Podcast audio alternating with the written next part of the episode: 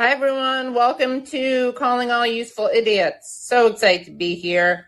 Um, this is a great show where we uh, take your calls and your questions. And of course, we always follow Monday morning streams with this. And you can find those at youtube.com slash useful idiots. And of course, please subscribe to Useful Idiots at usefulidiots.substack.com.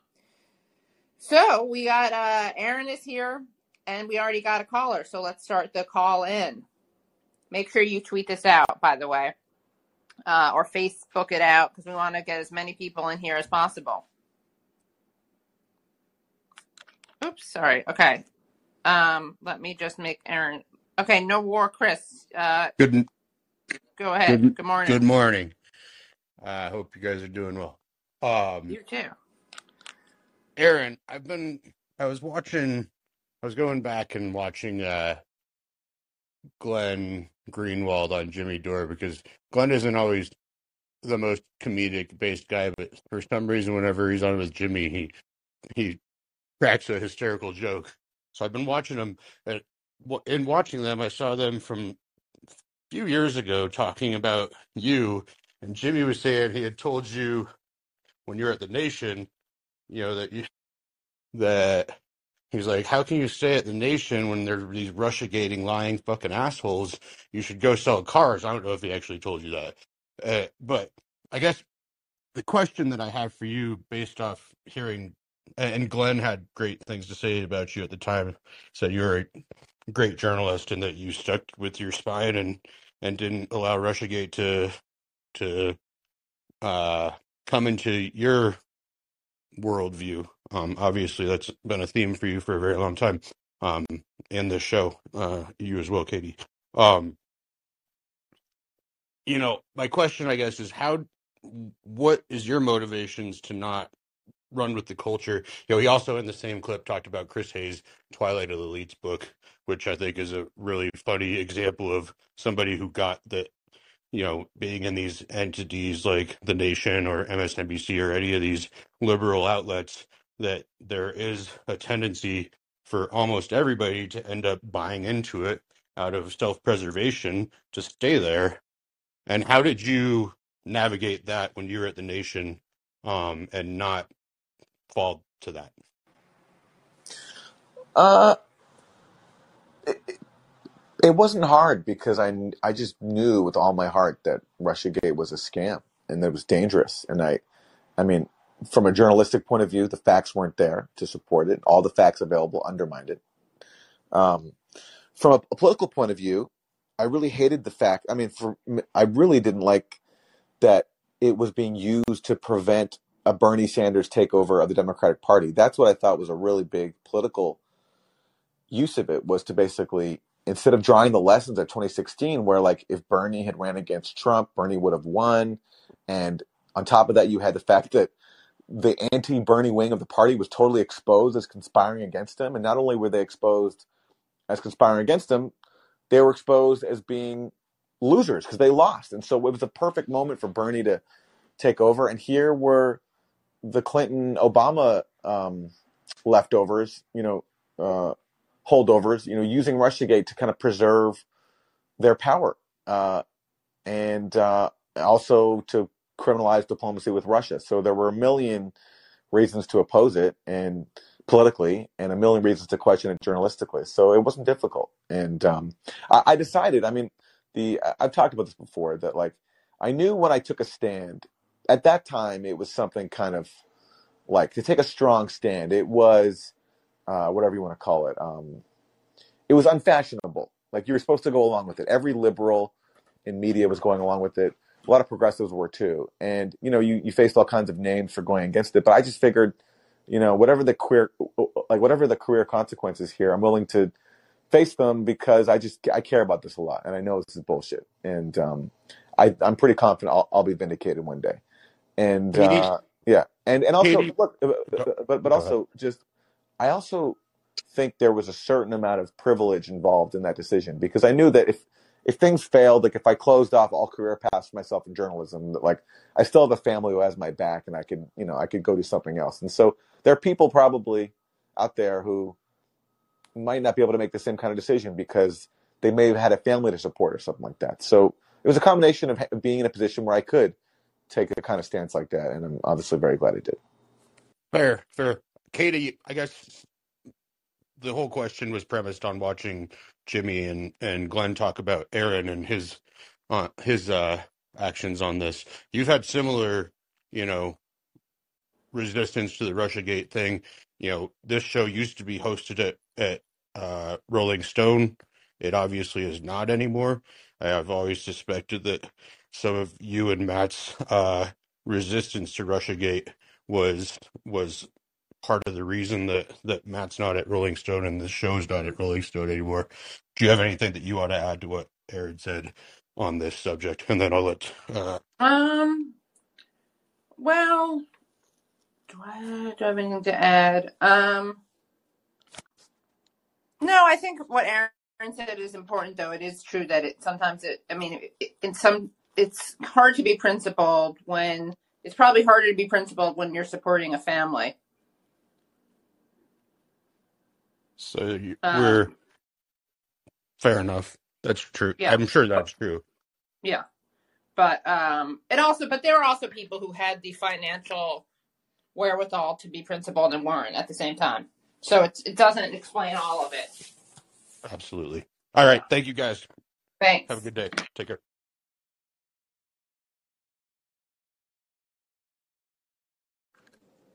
Amanda. Good morning, Katie. Morning.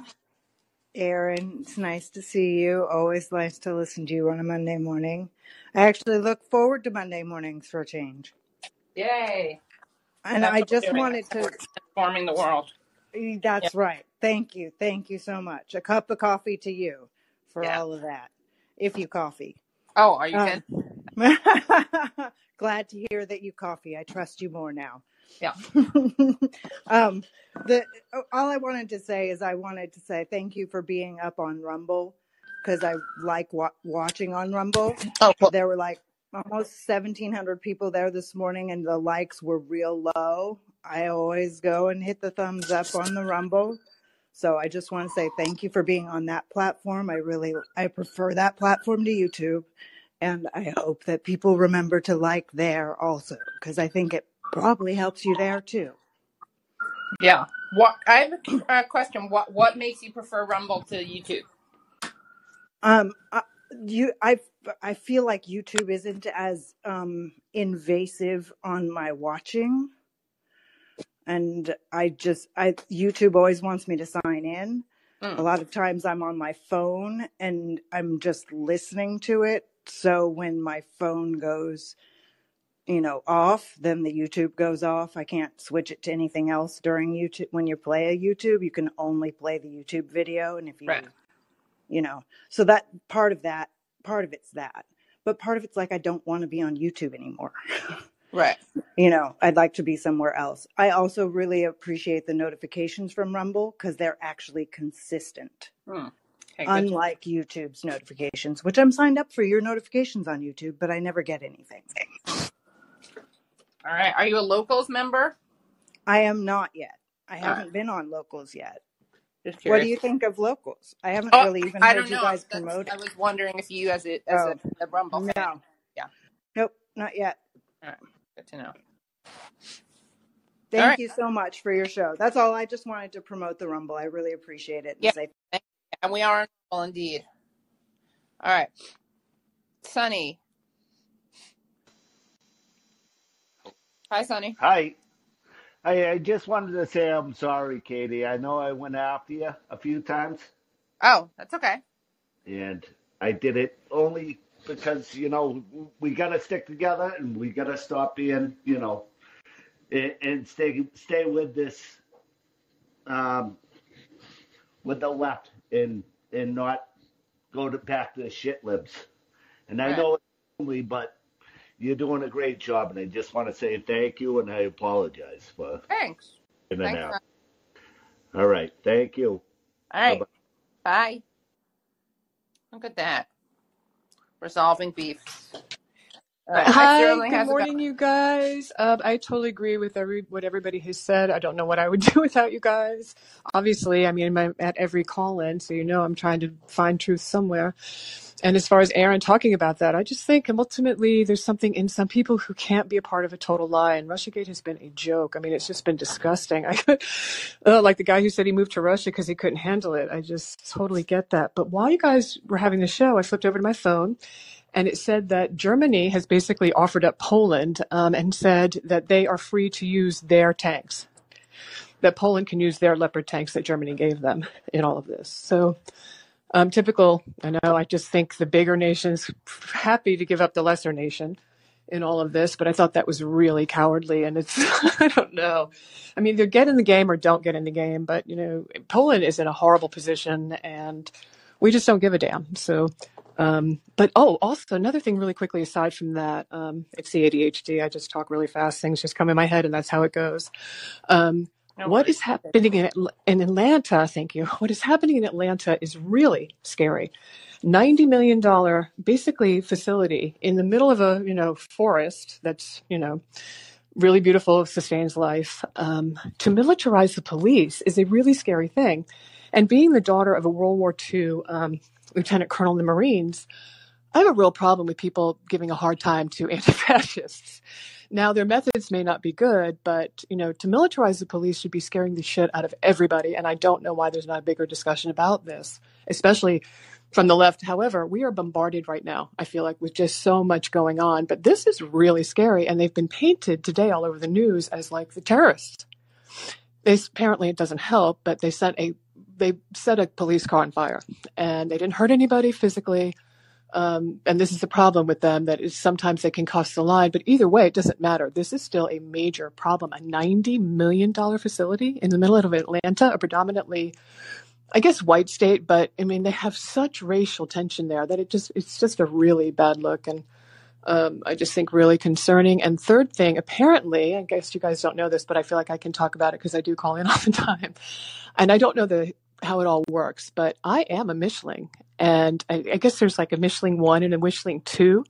Um, as far as um, you know, sometimes I comment a lot on Israel, and I think I do this because the effects of that war were so they they're still it, it still affects people.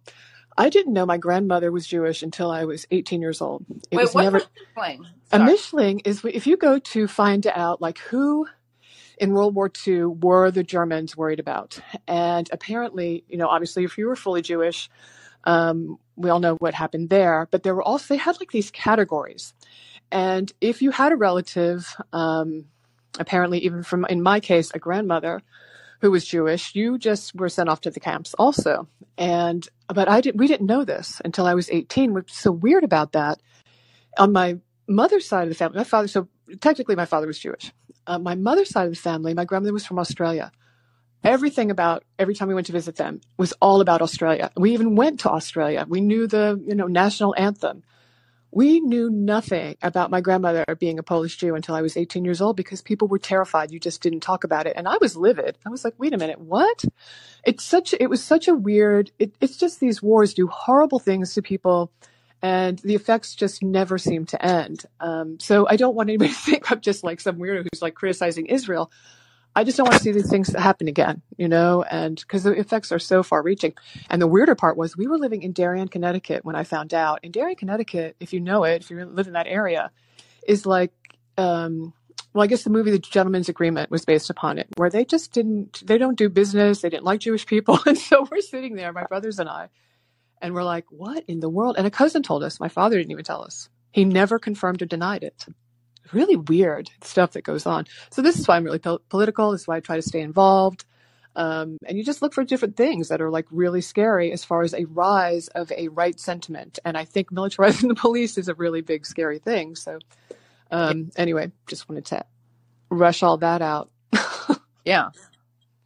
And say thank you again for all of you that all that you do and uh, make me proud to have any Jewish heritage. Um, and it really comes from a lot of the left that I see in the work that you do as far as speaking truth to power and how appreciated it is. Thanks. Yeah, thank you. All right. Thanks, Sterling. Yeah, take care, guys. You too. Bye. All right, Steve. Hi, Steve. Hi guys. Um, I actually watched the show today. It um, you Thank make it fun, kind of. I, I sat through it. I think I'm uh, inoculated to all the lies now, so it's just you know what I mean. You can just kind of watch it as like a sporting event or something. Anyway, um, so I went to a protest yesterday in Oakland. There were only a hundred of us. Uh, it was called by Code Pink and a bunch of other groups. And something that Aaron said to me a couple of weeks ago uh, about we were talking about the peace movement in the 80s and how many really millions of people we had. And um, he, Aaron, you made the point. Well, um, religious organizations were very much, you know, involved in that. And you're right. Um, there weren't any religious organizations at this rally. And I noticed that, and I I'm kind of like, yeah, there seems like religious organizations are kind of I don't know what on the sidelines or what they're doing on this. Uh, so that I thought that was an interesting point. But um, kind of dovetailing with the previous speaker, so I made a sign, and the sign I made was "No Panzers for Nazis," and um, and then I had said Ukraine 1943, and I drew a Tiger tank, and then U- Ukraine 2023, and I drew a Leopard tank. And it's very interesting. They've never stopped using using the same nomenclature for their tanks uh, in Germany. Uh, so there's like this continuous thread. It's like the Tiger tanks that uh, destroyed Ukraine in 1943 are like the grandfathers of the Leopard tanks that they're they're going to send. Uh, so I just wanted to make that comment, and you guys are great. Keep it up. Thanks. All right. Okay, uh, William. Hi, William. You can unmute yourself by hitting the mic icon. Okay. When you're done speaking, All tap right. here to mute. Um, Double tap to activate. how you guys doing? Good. You? Good, you? Yeah, very well. I'm gonna. Uh, I want to say something about what. Um, I think her name was Feeney and No War. You remember you had them all three. up. you had like a three way Yes. call going. Yes. And uh, anyway, Yeah. Can you go off Yeah. speaker? Can you um, go off It's speaker? a- an echo. An echo. Go off speaker. Am I on speaker? Am I- Because you're an echo. Not anymore. I don't Okay. know. I don't. I don't know how to do that. No, you're you're fine. Okay. Anyway, um, 45 years ago, I was a bell ringer for the Salvation Army, and I was in front of this grocery store, and I was taking a break, and I was in the break room of the grocery store, and I met this woman, and she says she was taking sociology. So I asked her, I said, well, what kind of things do you learn in sociology class? And she said, well, this week we're learning how to keep a people down. That is to say, how to keep people subjugated. And so she told me it was basically three things you have to do. Number one, you have to keep them segregated. Number two, you have to keep them undereducated. And number three, you have to keep them fighting amongst each other. Now, at the time, this 45 years ago, like I said, at the time, I could see all kinds of examples of that going on in the black community. But for, fast forward 45 years later to today, it's going on everywhere now. And I mean, it's everywhere. And now the segregation is not just based on proximity. The, the segregation is very well, very much based on ideology. So we all have these different ideologies and we all like, you know, so you can have, you can have a, a, a group, a group of the same type of people living in, in the, uh, in a neighborhood and they all segregated from each other because they all, all their different ideologies. But anyway, the point I'm trying to make is that uh, the second thing is as long as you can keep these people undereducated, the first and third things pretty much can work themselves out. The one thing to, to guard against that is to keep your people educated. And I know like the lady was talking about, you know, the fact that we can't get Medicare for all and we can't get uh, higher minimum wage and all this other stuff. And then Norwood was saying that a lot of people were people are just too complacent, you know, and all that is true. So my proposal is to say what we need to be fighting for, apart from all the other stuff, what we need to really be putting all our eggs, the basket we need to put our eggs in is educating our children. We have to get our children educated because we're growing. We we're we have we're going to have a new generation of people who don't know anything but STEM. You know, science, technology, engineering, mathematics. All right, and um, who is that? Um, Robin Williams starred in this movie called The Dead Poet Society, Mm-hmm. and he played a teacher. And he told his students, he played a teacher in a, in a prep stu- school, and he told his told his students, he said, science, you know, mathematics, physics, all that stuff is is is like noble pursuits and necessary to to sustain life. But love, beauty, art, music, poetry, literature, you know, theater, these are the things that make life worth living. And we need to start teaching all that stuff to our children again. Because if we if we bring up another uh, group of another generation of people who don't know anything but how to you know do math and and and write reports and whatnot, we're making a bunch of just corporate robots. Yeah. Agreed.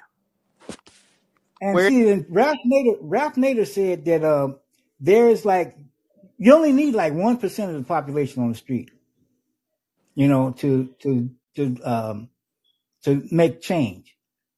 And if we can't get what was one percent, like three point three million people, if we can't get three point three million people out on the street to fight for their own children's education, then there's really not much. We need to just just give up and just just go home. Just forget about it. Because I mean, what what else can we find? What else is there out there that that that should have as much universal support? Agree. Education is very important. Healthcare too, I'd say.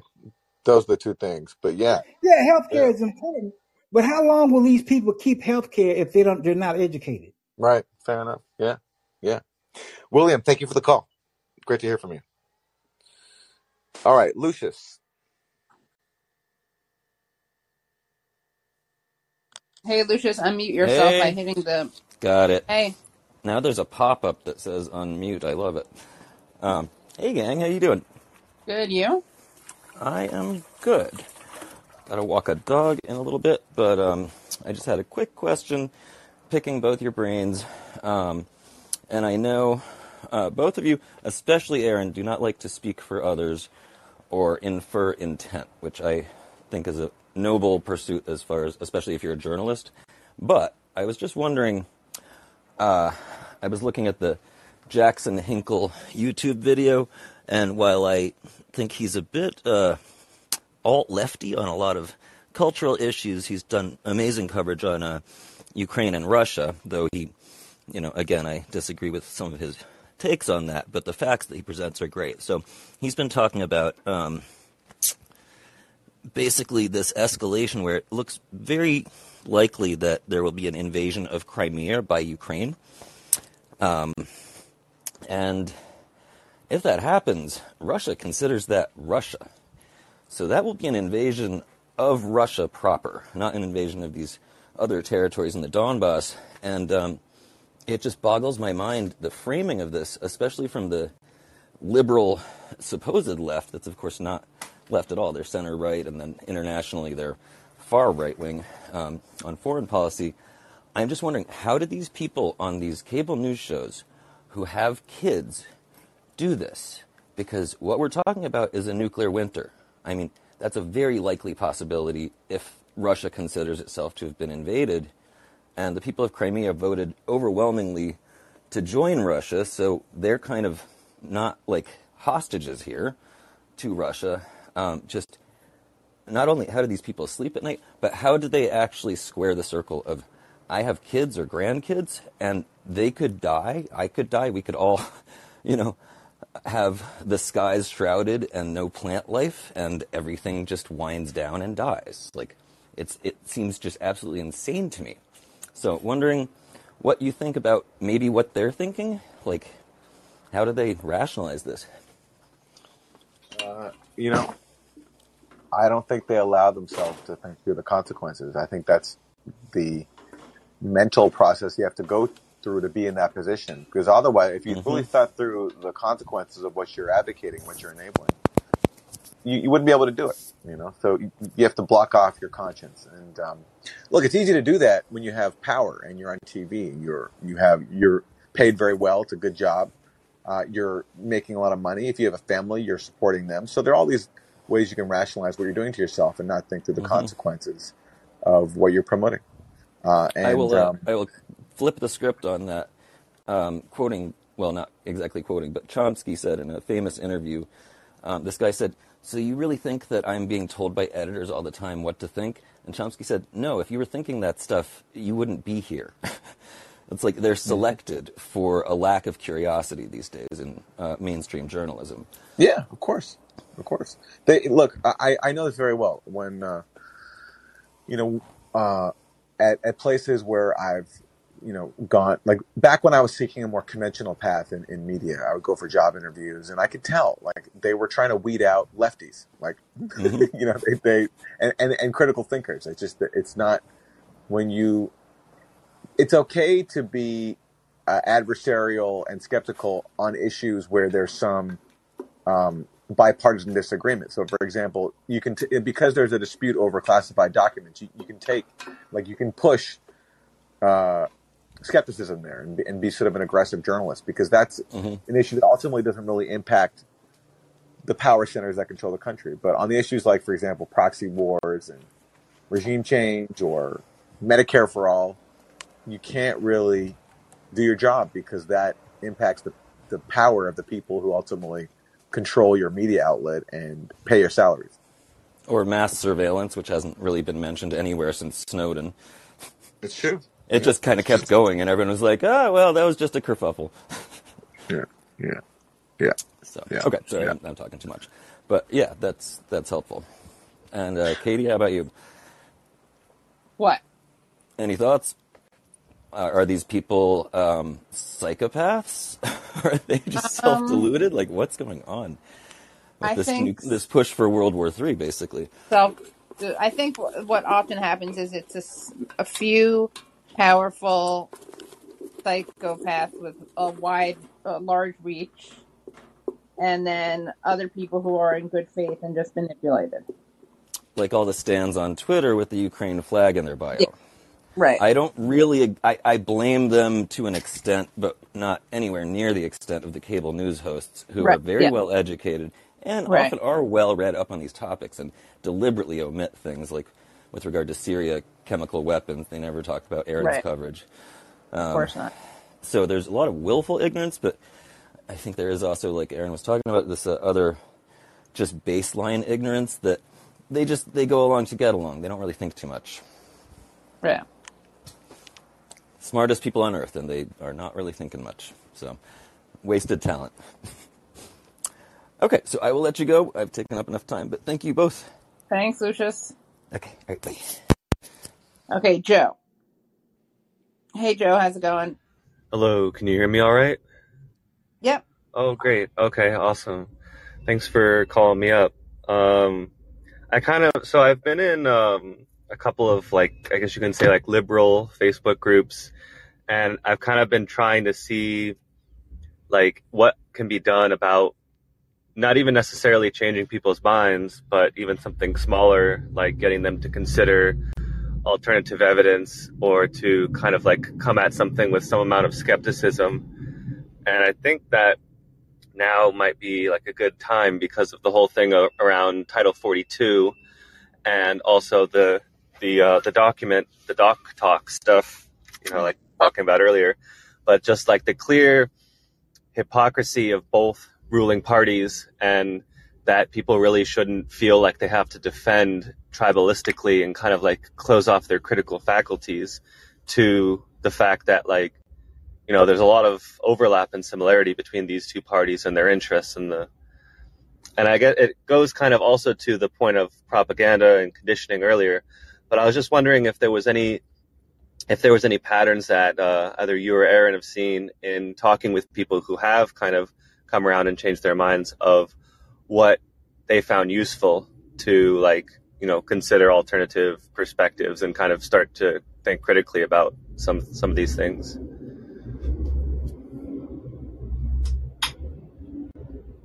Um, I don't. I mean, the the way that I I think I've said this before, but the way that I feel like you can get people to to consider it is if you point out the way that um uh the West has sabotaged peace talks, and I think once people are aware of that, then that kind of breaks the paradigm and makes it easier for people to be critical. Yeah, I think so. Uh, for the Russia Ukraine thing, that's something that I always mention. Um, Yeah. like Title 42, I mentioned it and brought it up, and they started kind of like excusing and saying, like, oh, well, Biden's not deliberately separating children from their parents anymore. And that was really what we cared about with Title 42, or, or just like some kind of like, oh, you telling us about this is really going to save those children, isn't it? Uh, I don't know. Right. It seems really like, you know, kind of, you know, you kind of lose your hope for people coming around on this kind of stuff when that's the kind of stuff that they say. Yeah, it's depressing. You got to try. Yeah, yeah, that's true. Oh, yeah. Anyways, um, just wanted to get your thoughts on that. Uh, appreciate. Thanks. Alrighty. Um. Okay. So, uh, Ian. Good Monday morning, guys. Hi. How are you? I'm fine. It's already afternoon in Brazil. Great. Which I would, So my question is about the Podesta emails. And maybe since Stelter uh, is in between jobs, maybe you can team up for a real Doc Talk show. And since the Chuckster likes to drop these important moments on his opening monologues, so could you guys give us a little background on the hacking of the DNC server, Hillary's emails, and the Podesta emails, so we can talk about that? You know, Assange is still in jail, and people still think he worked for the Russians. right. Well, I've covered this a lot. The claim that Russia hacked the DNC and gave the emails to WikiLeaks that starts with the Clinton campaign. Uh, they hired a contractor called CrowdStrike uh, who immediately decided that they detected Russian actors inside the DNC email system that they hacked the emails, and that really triggered RussiaGate, and um, that led to this like, you know, mania where for years like this was compared to Pearl Harbor, the fact that Russia had attacked our democracy, um, had subverted uh, the election, installed Trump in the White House. I mean, the the rhetoric was insane. I mean, even if it was true that Russia did it, the rhetoric was would in no way have been justified. It was nuts. I mean, think about what the U.S. does around the world. Um, and if you if all the U.S. did was hack emails to uh, in other countries it wants to interfere with, other countries would be like just crying tears of joy that that's all the U.S. does, rather than imposing sanctions that destroy their economy and sending over weapons and even directly military uh, intervention. So anyway, uh, but of course the allegation is evidence free, and all the evidence that has come out, I think, undermines it. Um, such as, for example, CrowdStrike, when they came before Congress in December 2017, uh, they uh, admitted they actually they, they had no evidence that these alleged Russian hackers actually stole anything from the server, and that testimony was only released in May 2020, which is more than a year after the Mueller probe shut down. So, um, and uh, you know, I've written a lot more about it, and I'm not going to go through all here. But the case that Russia stole the emails is evidence free. It comes from CrowdStrike saying it first, and CrowdStrike is working for a Clinton contractor, so they're not exactly unbiased. And then CrowdStrike didn't let the FBI conduct its own examination of the DNC servers, which is weird. And even weirder is that the FBI let that slide. They relied on that. They relied on CrowdStrike. And um, that's why all we have so far is the claim of CrowdStrike and of U.S. intelligence officials. We, we have no evidence. And any minimally responsible journalist will be saying, all right, well, you're saying this, but what's the evidence for it? And let's see it. And they haven't given it to us. And so I think, just like everything else in Russiagate, that claim was a scam. Uh, but we won't know until we can see the evidence for ourselves. And so I've tried to get the evidence from CrowdStrike and other places, but we, it hasn't come yet. So we'll see. Um, hopefully, more will come out. But what did Assange actually publish in WikiLeaks about these emails? They were embarrassing. I mean, the Podesta emails were things you know it was very, like like a lot of benign stuff like recipes, but also some stuff like saying that like Hillary Clinton was promising Wall Street privately that she wasn't going to, uh, you know, regulate them at all. You know, things like that. Well, like and saying that we have to tell the public something differently. It was things like that. And then the DNC email emails also showed that the party hated Bernie and were trying to undermine him. Those are the two main revelations. Just more details of Clinton kind of double talk and corruption, and the DNC's party against Bernie Sanders. Uh, the, the, the DNC's uh, bias against Bernie Sanders. Great. And blaming and blaming all this on Russia, you know, painting all this as a Russian plot, just as the U.S. does anytime now it wants to distract the public from looking at Yeah. the actual facts, like they did with Hunter Biden's laptop, you know, uh, like they did with uh, anything you can blame on Russian bots and Russian hackers. The the result of blaming this all on Russia changed the subject from the content of the emails Right. to the claim that they were stolen by Russia, and that's so it was meant to give them cooties basically, so we wouldn't look at the contents and would only focus on this belief that Russia was responsible for, it. and and and therefore w- we shouldn't focus on what these details actually mean and and actually say. Okay, Ian, Hey, thanks for the call. thanks. Jeff, Hey guys, how are you today? hi there. I'd like to s- piggyback on the previous conversation about more Russiagate. I'm I wonder why people haven't actually ever used the word um, coup, attempted coup, in describing what Russiagate was, where you had a, a political party in the United States use foreign uh, foreign intel assets and a private intel company to fabricate evidence brought it to the FBI, and at least one FBI agent understood that it was fabricated. Isn't that the one that was uh, prosecuted but um, found not guilty? Um, No, it's not. presented it No, no, the no. I just a correction. It wasn't. okay, No, uh, that's not what happened. Um, what you're talking about is uh, as one aspect of the Trump Russia scam. People working for the Clinton or working with the Clinton campaign fabricated uh, this idea that Trump and Russia were secretly communicating via a bank server, right. and that was brought to the FBI. And the the Clinton lawyer who brought that to the FBI, he was prosecuted Oh, okay. for basically um, trying to mislead the FBI. But the problem with that prosecution is not that uh, I mean, it- it's not true that uh, the claim was fabricated, which it was. That's true. But the problem was the idea that the FBI was fooled because the FBI was totally in on it. That's the scandal here. So Right. that's why that prosecution didn't work. Okay. Okay. But as far with that information, then you have a, a political party colluding with the FBI, presented evidence to the FISA court in order to get warrants to tap the phone of Trump staff. Am, am I accurate Uh, so far? that is true. Yes. Yes. Okay. And then with that warrant, uh, the FBI was able to um, either record or then actually tap the phones of anybody that contacted that Trump staff member or that the Trump staff member contacted them. So, and then they use this evidence to, uh, uh, um, for the for the initial impeachment, correct? No, no, no. They didn't use this for the initial impeachment. They they used this um, as part of a of, of the investigation of the Trump campaign for having ties with Russia. That was the FBI and then the Mueller investigation.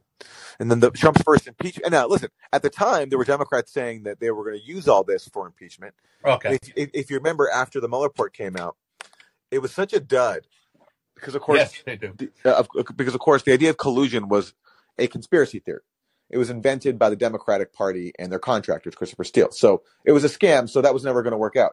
So then they pivoted to okay, but did Trump obstruct the investigation into collusion? And the Mueller probe tried really hard to make that look as if there was something there, but it also had to admit that well, uh, it does raise the que- you know there is a question of whether you can obstruct an investigation into something that's fictional that like so basically since there was no Trump Russia conspiracy can you really say that Trump obstructed the investigation? Which by the way he didn't. All they said was there here are 10 possible examples of obstruction. But we're not we're not even going to make a call whether that that actually is obstruction. And democrats took that and said all right we're going to impeach him for obstruction. And they talked about that. If you go back to that summer they were talking about obstruct uh, bringing impeachment over obstruction. But it didn't fly because basically you were asking the country to get behind impeaching a president for obstruction for obstructing an investigation into a conspiracy that didn't actually exist and that was fictional. So that didn't work. But luckily, then Trump had that call with Zelensky where he pressured him to or he asked him to help look into Joe Biden and that triggered the first impeachment. Okay, that's right. All right. Well, that was just uh, uh, I'm So just yeah, curious as to why nobody you're actually con- well, you're viewed you know this as an attempted coup yeah, yeah. There because they yes. There are people especially breadcrumbs. uh, uh, uh, there are people, especially supporters of Trump, who have called this a coup. I think Trump's even called this a coup attempt before, and I think, um, you know, I think it was more a. It certainly was a scam, uh, and there are aspects. They, I think, they did want to use this to try to, you know, undermine Trump's presidency and maybe remove him him from office. Uh, you know, I don't use the I don't use the term coup because I think, uh, you know, uh, to me, a coup is something different. But but I get it. You know, it's um, it certainly was a scam designed to undermine a presidency and maybe remove him from office. So I can see why people would, would want to use the word coup. Thank you, Jeff, for the call. You too, Jonathan. Uh, hi. I uh, actually originally called to to uh, talk about the show, but I feel like something ought to be said in defense of our government officials who cried wolf so many nobody believes them. I think they're telling the truth this time about the M1 Abrams. Uh, because I like I talked to some friends of mine who were in the military, including a Navy guy who was responsible for fishing a boatload of them off the ocean floor when when they sunk, uh, which is a Herculean task. This is a tank that could only be designed by an American, and not just any American, but the kind that goes four wheeling in the mud and says "woohoo." Because, like, if I remember correctly, like just their armor is like a layer, is like a sandwich of steel, composite, depleted uranium, which is heavier than lead, and then composite and steel, and it takes like a Mack truck engine just to turn the turret. So, what they were telling me was it's something you want on your side in a big fight, but it's extremely large and it hemorrhages money as soon as you turn it on. So I think they may be genuine this time about saying that's not a practical tank to send to to Ukraine. And uh, you know, nobody believes them because nothing else they say is true. So I thought I should mention that. The uh, but yeah, I mean, I wanted to just uh, compliment you on like this week's show was fabulous. I love John Kiriakou, and uh, he's been he's certainly been getting around. Actually, I think he just did an interview with uh, Macro and Cheese, which I do. The, I work on the back end of, and uh, I know he's been uh, showing up to all those uh, stand up for Assange uh, Yeah. things in Washington D.C. And uh, he's he's been really good on that front. His story was even featured in in Nils Melzer's book. But uh, yeah, he's he's an awesome guy, and I'm glad you had him on. And uh, Shahid, the Shahid Buttar one was, you know what I think of that? That was fabulous. So I, I wanted to say thanks for for doing those those two in particular. And Thanks. uh, that's basically all I got. Thanks, John. Wow, po- Thank you. positive Right. feedback on the internet. It, it, it's always Yeah. it's always great to have. So thank you, Jonathan. Appreciate it because we get so much. You know, people can be so mean. So that's always nice to hear some some people who who appreciate what we do. Very nice. So William, go ahead. Hi, Aaron and Katie. Can you guys hear me okay? Yep. Yeah. Yep. Hi, I, this wasn't covered in your class today, but I, I'm just trying to bring attention forward for people um, regarding, and this is a third rail for a lot of people, so you tell me it may not be something you guys want to get into, but maybe you can refer me somewhere. Um, the Catholic Church, um, the French report cited 300,000 kids abused um, over since 1950. We have five times the population of France here in the United States. The only attorney general to sue the Catholic Church for failure to protect children and financial improprieties in the United States is Letitia James out of New York. She sent me a thank you letter for assisting in her investigation. That's in your, uh, uh, uh, what do you call it? The text. I'm a little nervous. In, in the live chat. Um, Connecticut, they've done nothing. Uh, uh, well, uh, Pennsylvania had three grand jury investigations into the church 2005, 2011, 2018. And we were told to report everybody who'd been uh, uh, sexually assaulted uh, to report to the Department of Justice. 2018, a lot of people did around the country. And under the Trump administration, one month after Letitia filed her lawsuit, the Trump administration put that investigation on ice, the DOJ national investigation, citing statute limitations issues. I've talked to people, I have a little call in thing I do, um, and I've talked to people from all around the country. I don't have a platform or audience like you all. And um, uh, the statute of limitations in some states is as little as two years. Uh, In New York, it's five years. I had a, a young fellow call in, Will. I believe he said it was Missouri. I have to double check, but two years where he lived.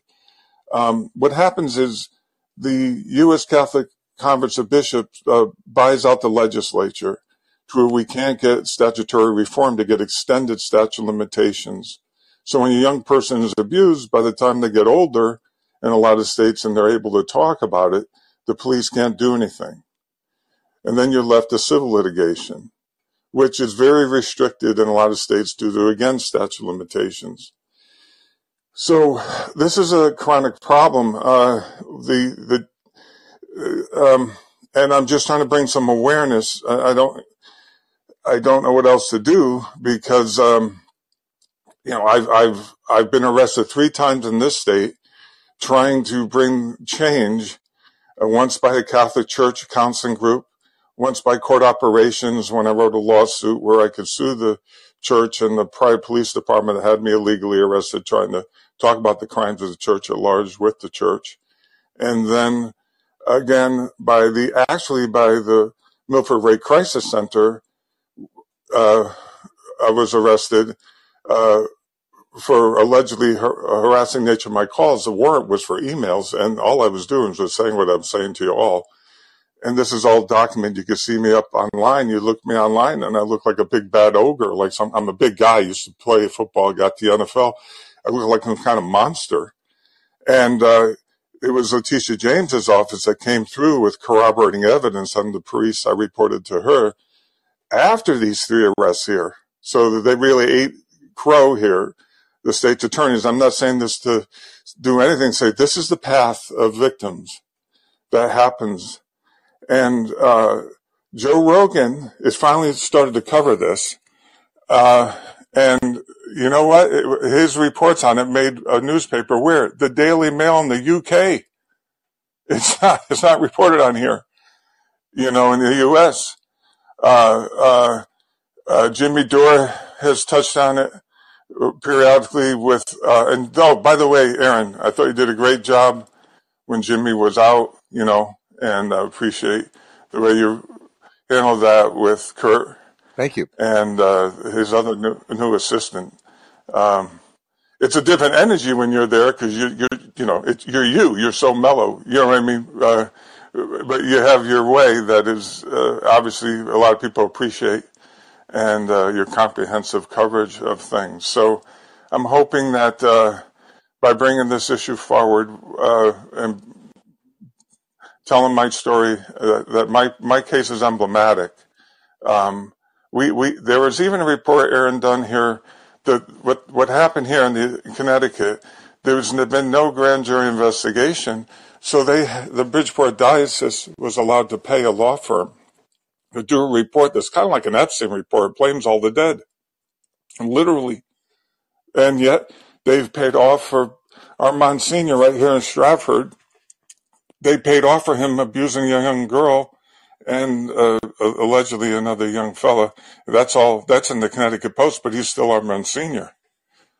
And so this is this this it hasn't the money's money money. They've, they've in the last twenty years since the movie Spotlight. Well, the Boston Globe broke the story originally in the early 2000s. The church had something called the Dallas Charter, where they supposedly were bringing reform and Cardinal McCarrick was head of the Dallas Charter. Well, what happened there was they what they started to do, according to a book that is put out by three priests, uh, Sex Priests and Secret Codes, a 2,000 year paper trail. They started using money to silence victims with gag orders. I haven't taken that money from Detroit Law. Uh, Fordham Board of Trustees referred me there. I refused to take the money for this very reason, because obviously that's why it's kept silent. You know, the victims take the money, then they can't talk. I, I think that should be illegal. You know, if they want to help victims, fine, but but but this is why it's silenced. Do you see what I mean? It's not like the problem's gone away, ladies and gentlemen. I just want to make it. I want to be. I'm a voice for victims because most, like police officers, know me. They stopped arresting me finally. Now, three different police departments on this issue. Two were connected by the chief being a former state trooper. So state police, Shelton police, Milford police. And they stopped arresting me. The state's attorney stopped prosecuting when Letitia James, is only when Letitia James's office came through. Um, uh, we don't have any other attorney generals doing what they told us they were going to do. The DOJ, uh, rather than the the president worked to, we should have a uniform statute limitations on this issue. Uh, here in Connecticut, it's an exception criminally. There is no statute limitations for the sexual abuse of minors. There's a 30 year statute for the sexual abuse of young adults and a 20 year statute on the sexual abuse of adults, but that, that, that's rare. That would be a statute that would serve people around the country. So I'm, I'm, I appreciate you taking the call. I'm just anyone else out there what happens there and, and Katie is if they've taken the gag order, they can't do what I'm doing. And most people do. And uh, Cardinal McCarrick, by the way, the cardinal who was the head of the Dallas Charter, he was filing defrocked during the DOJ investigation, the first cardinal defrocked in 500 years. And guess where he's out of? Fordham University, where I made, where I went to school. Wow. William, uh, thank you for all this. Uh, you know, um, I learned a lot from what you've just said, and uh, it's it's not an issue I'm very familiar with. So thank you. Where can people go to learn more? Well, I I do call in uh, under Meathead's Corner, so you can you, Meathead's Meathead, Corner. Okay. yeah. Okay. Here on Callin. I, I try right. and obviously this is not a funny subject, but other things I try and bring a little humor to. You know what I mean? Uh, in fact, uh, I look a lot like Kurt Metzger. When I, Jimmy had his call in, I would. By the way, I think Jimmy stopped doing calling, if I'm not mistaken. I think he did, but but uh, we were talking to me and, and uh, Jimmy a couple times about the COVID issue, and he, he took my call the second time. And this guy looks like Kurt. Huh. so So, so so so uh, so Meathead's Corner here on Callin. Anywhere else? uh, no, I you know I I haven't. br- Pardon me. I haven't branched out into other um, media platforms. Uh, I I used to do Facebook, but because of COVID issues, I got banned. And uh, Right. Okay, so you people can people can check you out here on Callin at Meathead's Corner. And William, thanks a lot for for Yeah. sharing all that. I really, Get on Twitter. really Well, appreciate it. Uh, okay, Alex. Alex, unmute by hitting the mic icon.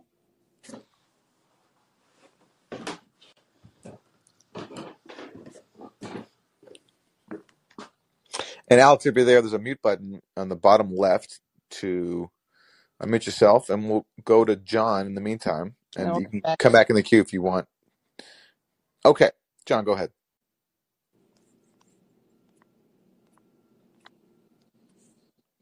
Oh, all right. Well, our queue is currently empty, and we still have a little bit more time. Wow. Um, so, Oh, okay, Nestor, here we go. hello. Unmute yourself by. Okay, there Yeah, you go. good morning, guys. Uh, how are you doing? Morning. How are Uh, you? good, good. Um, oh, um, before I start, uh, um, since you guys suggested that HBO show, uh, the one with the with the rich people in the vacation places, Oh yeah. Um, White Lotus. yeah, I, I binge watched the the whole uh the whole series. Um, I hate you for it because So I hate good. watching it. Uh, There's some cringy stuff in there, man. I mean. Yeah, that's the whole uh, point. Yeah, but so I'm gonna recommend uh The Last of Us, which just came out. Uh it's uh it's a live uh action adaptation of a, a video game, but it's really really good. Um it just came out last week, so now they're like on episode two. Uh so definitely watch that if if you like some good stuff. Um oh so so I wanted to get to uh like um you know, I, I, I when I was younger, I remember something about like unclassified documents being in the hands of Cheney, uh, Bush. Uh, It seems like this is like a very traditional, common thing in the Oval Office to just uh just take documents. Uh, I guess they do it for like insurance policy in case they ever get uh, uh what's it called persecuted for the numerous crimes that they do there. Um, So I don't, I don't know if you guys could attest to that because I, I do remember something about Cheney like in documents. I, I I mean I was a lot younger back then. I think I was like 18 or something. I, or a little bit younger than that. Um, and also about the the tanks from uh, hearing uh, I think what was it Jonathan on here. You know, like he, he talked about how these tanks are so uh, tanky, uh, for lack of a better word. They seem to just have uh, a purpose to just terrorize uh, people that don't have the means to deal with the tank.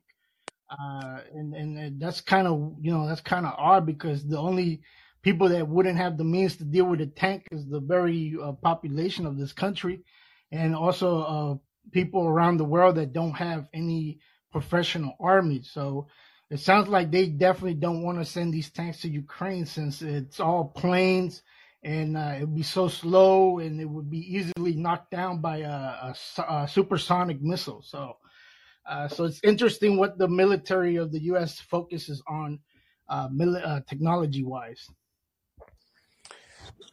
Yeah, I like your point about uh, taking classified documents as kind of like an insurance policy in, in, in case they try to prosecute you for the crimes you committed, which are contained maybe in the, some of those classified documents. I think that's uh, yeah, that's that's interesting. And certainly, people you know in Washington who know secrets, um, they know where the bodies are buried. That does give them some protection. Like you know, John Brennan, the director of the CIA, people like that. Like once you're the CIA director, no matter what you've done, for example, John Brennan, when he was director of the CIA, he spied on the Senate when they were investigating the CIA's torture program. It's a pretty amazing story. The CIA hacked into the Senate's computers to try to mess with their investigation, and of course, nothing happened to John Brennan because he's just too powerful, you know. Uh, and um, I think we'll see something similar when it comes to these current document investigations with uh, Biden and Trump. Uh, Nestor, thank you for the call. Great to hear from you. Okay, Dave. Hello there. Hi there. Hello. I, I saw um, represent.us. You know, Michael Douglas thing. There was a really slick video, and it looked like it was going to get money out of American politics. And it looked really good, but I've not heard you or Jimmy or anybody talking about it. Is it bad, or is there some issue with it? Sorry, who uh, who proposed this? It- It's called represent.us. It's something, and they had Michael Douglas, you know, the actor. They had him presenting some really good way of getting. It looked, it looked really good, uh, a way of getting money out of um, politics. And they've got people standing in various elections across America. But I've never heard you guys talk about it, so I thought there must be some issue with it or something. Uh, I, no, I I I don't. I'm not familiar with what you're talking about. So, um, look, you know, uh, we can't keep up with everything. you know, we do our best. no. If you, so- I'm just saying, if you can have a look at it, see if that, if you think, because it really looked like it would work. Thanks, thanks for answering. Right? Anyway. Okay, thank you. We'll All check right, it out bye-bye. for sure. Yeah. Yeah. Yeah. Um. Okay. Well, uh, we are almost out of time, uh, but um, we have a few more people in the queue. Both look like they're return callers, which we usually don't do. Uh, but William, if you want to say uh, a quick word, go ahead. Well, I'm glad you have a little more time. Thanks for taking the call again. There's a comment in the live chat. Some someone saying people who take money Yeah. want to be prosecuted. Let me just say, um, the police do not bring often, unless it's a very current, uh, ongoing, like you know, events. The police will not bring charges. So, uh, because of the statute of limitations issues, often you see, and so, um, as I described, and so then you're left with a civil matter, and then it's like that's how they settle civil matters. You see, people take the money, but then they can't talk. That that that's the we should be able. If they want to help us, fine, but we still sh- should be able to talk. But that's not the way. The sy- it's a systemic problem. I Got just it. want to let the caller know. Thank you both. Please Thank don't you. victim blame us. Yeah. us. Got it. Thank you. Thank you. Important point. Um, and We have Betsy and Bradford we haven't heard from. oh, so so Lucius has already called in today. Is that correct? Maybe Lucius, did we hear from you? We did, right? Lucius, are you a uh, return caller? There's no shame. Just let us Well, you know. know what? Yeah, there's no shame. It's okay. Anyway, you know what? We won't find out. We'll just go on to Betsy. Go ahead, Betsy. Yeah. Okay. Betsy. cracking up. I don't know why. I found that exchange really funny. Um, yeah, I, I, I missed class today. Sorry. um, I, I was working and, and had to deal with my, my dog. Um, you understand about that, Katie. So, um, she's in, she's at school right now, which is doggy daycare. Oh, Um, yeah, I was just wondering, um, if you guys, e- either of you are planning to go to the, um, Rage Against the War Machine rally in DC next month. I was curious. Um, and I apologize if you had mentioned this previously. Um, Yeah. So this is a uh, protest taking place on J- what, January 19th. I think it is. no, fe- well, February 19th, unless Sorry, February time 19th. travel. No, no, no, no, no, no. I, I, I, that's what I meant. Sorry, February February 19th in DC Yep. to pr- to protest the Ukraine proxy war. Um, I don't know. It's I- actually to protest like all war, wars in general. All wars. but Okay. Yes. Yeah. Yeah. Uh, I don't know. I don't know what my plans are. I, I, I, it's hard for me to plan that ahead, and, and I have a personal thing where I just I don't really give out my location um, in advance just because of some things I've had to deal with. But uh, I, I. I, I think that um, I think that that's a great. You know, obviously, it's great to see things happening like that, and um, and because where because the anti-war movement's been pretty dormant for a long time, it's hard to get it going in a uh, political climate where even like the most like you know far left progressives are voting in lockstep with Lindsey Graham and Mitch McConnell for the Ukraine proxy war. So yeah, that's that's one of many actions happening February nineteenth in DC. Yep. No. No. Are, are you are you are you planning are you planning on going, Betsy? I'm I'm I am strongly considering it. Um, I'm in the Boston area, so it's a it's a bit far. Um, so I'm but I'm tr- I'm trying to figure it out because I really want to be there. I just I think it's it's important. The last anti-war march that I did was was like for the Iraq War. Um, the I mean the the one under W. Um, Yeah. you know, and and it was really um it was here in Boston and it was it was really impactful. Um Mm. so yeah, I I think there's some really good speakers. There's a couple I'm not too sure about. but yeah, I think most Well, that's most the cool thing. That that's the Yeah. cool thing is I I think war should transcend all divides. You know, uh, no matter how, you know, I, I there's differences in the left, for example, about COVID Absolutely, I issues, all that stuff, and but we have to get over these differences because hundred war, percent agree. you know, war doesn't Yep. um, spare Yeah. anybody. You Anyway, know, you got you guys are you you're doing a great job. I love I love your show, Katie. I love your your show, Aaron. You know all all of them. If only there were more hours in the day. Mm. Well, Um, thank you, Betsy. We really yeah. appreciate that. Thank you. Okay, we're going to take one last caller from Bradford. Go ahead. Hi, thanks for taking my call. Hi there. Aaron, just wanted to uh, thank you uh, for recommending the article that you wrote on uh, that kind of followed the timeline of the Ukraine. Uh, I was able to get that to a couple of people who hadn't really got that side of the information, and I, I so I appreciate uh, appreciate you a you writing that and then recommending it. I'm always happy to recommend my own work. Uh, you, you know, hey, anytime. yeah, I'm sure. um, so one one I guess what I want to talk about was or ask a question is with the war in Ukraine and, and as we've kind of been seeing the, the Democrats and the Republicans are pretty lockstep and the only thing that they can agree about is spending defense money and um, that's generally we could assume coming from the the, the amount that they get in uh, contribution from these parties. So, um, if, if you were to, uh, and I'd love to hear from both of you on what you think is the best way to go about getting money out of politics um, in general, but in more uh, from corporations and from large donors. So, if, if, if you guys would, would just you know talk about that, thank you.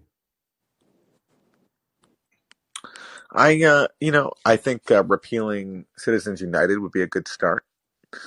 And uh, I mean, how do you do it? I mean, how do you put pressure on politicians who are the ones, you know, voluntarily and eagerly being bought off all the time? It's it's hard. I mean, it, there's no way to do it unless you have mass public pressure, and that's that's hard. So um, I think, you know, organizing like any other issue.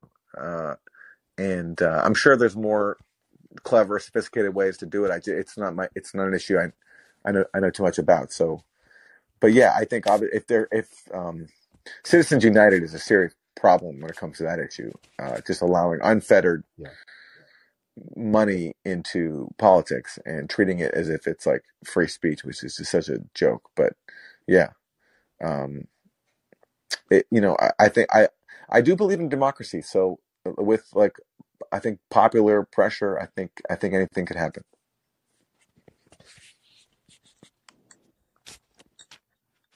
Yeah, it's almost it seems like the the best way to do it is to to find the best way to shame them into action. Yeah, shame works. Shame definitely works. Um, in my Yeah, experience, especially for politics. shame definitely works. Yes, especially with liberals, especially with liberals, because you're calling them out for, you know, policies that are a betrayal of what they claim to stand for. You know, so that that that that works. Shame, I think, is harder to work with Republicans because they're not ashamed of what they're doing. You know, they're they're proud to be whatever taking money Right. from evil corporations, whereas Democrats have to pretend as if they're they're they're against stuff like that. So I think you know shame you know shame is great. Go shame. All right, Bradford. Thank you for the call. you very No much. shame. Thank you for the call. Leave on. And, and thanks to everyone for tuning in. And remember to go to usefulidiots.substack.com for bonus content. And Katie, uh, you have a special episode of the Katie Halper Show coming I, up this week. yeah, I do. I'll be having on Gabor Mate, 7 p.m. He joins. Uh, well, the show starts at 7. He comes on at 7.30. He and Mate, Uh, uh, Eastern Time on Eastern Tuesday. authors of The Myth of Normal. Yes. And that's on Tuesday. Tuesday night, yep, 7 p.m. EST. Very cool. All right, Yeah. everybody. Thanks so much for joining. Father of Aaron, Yes. we'll see you next time, everybody.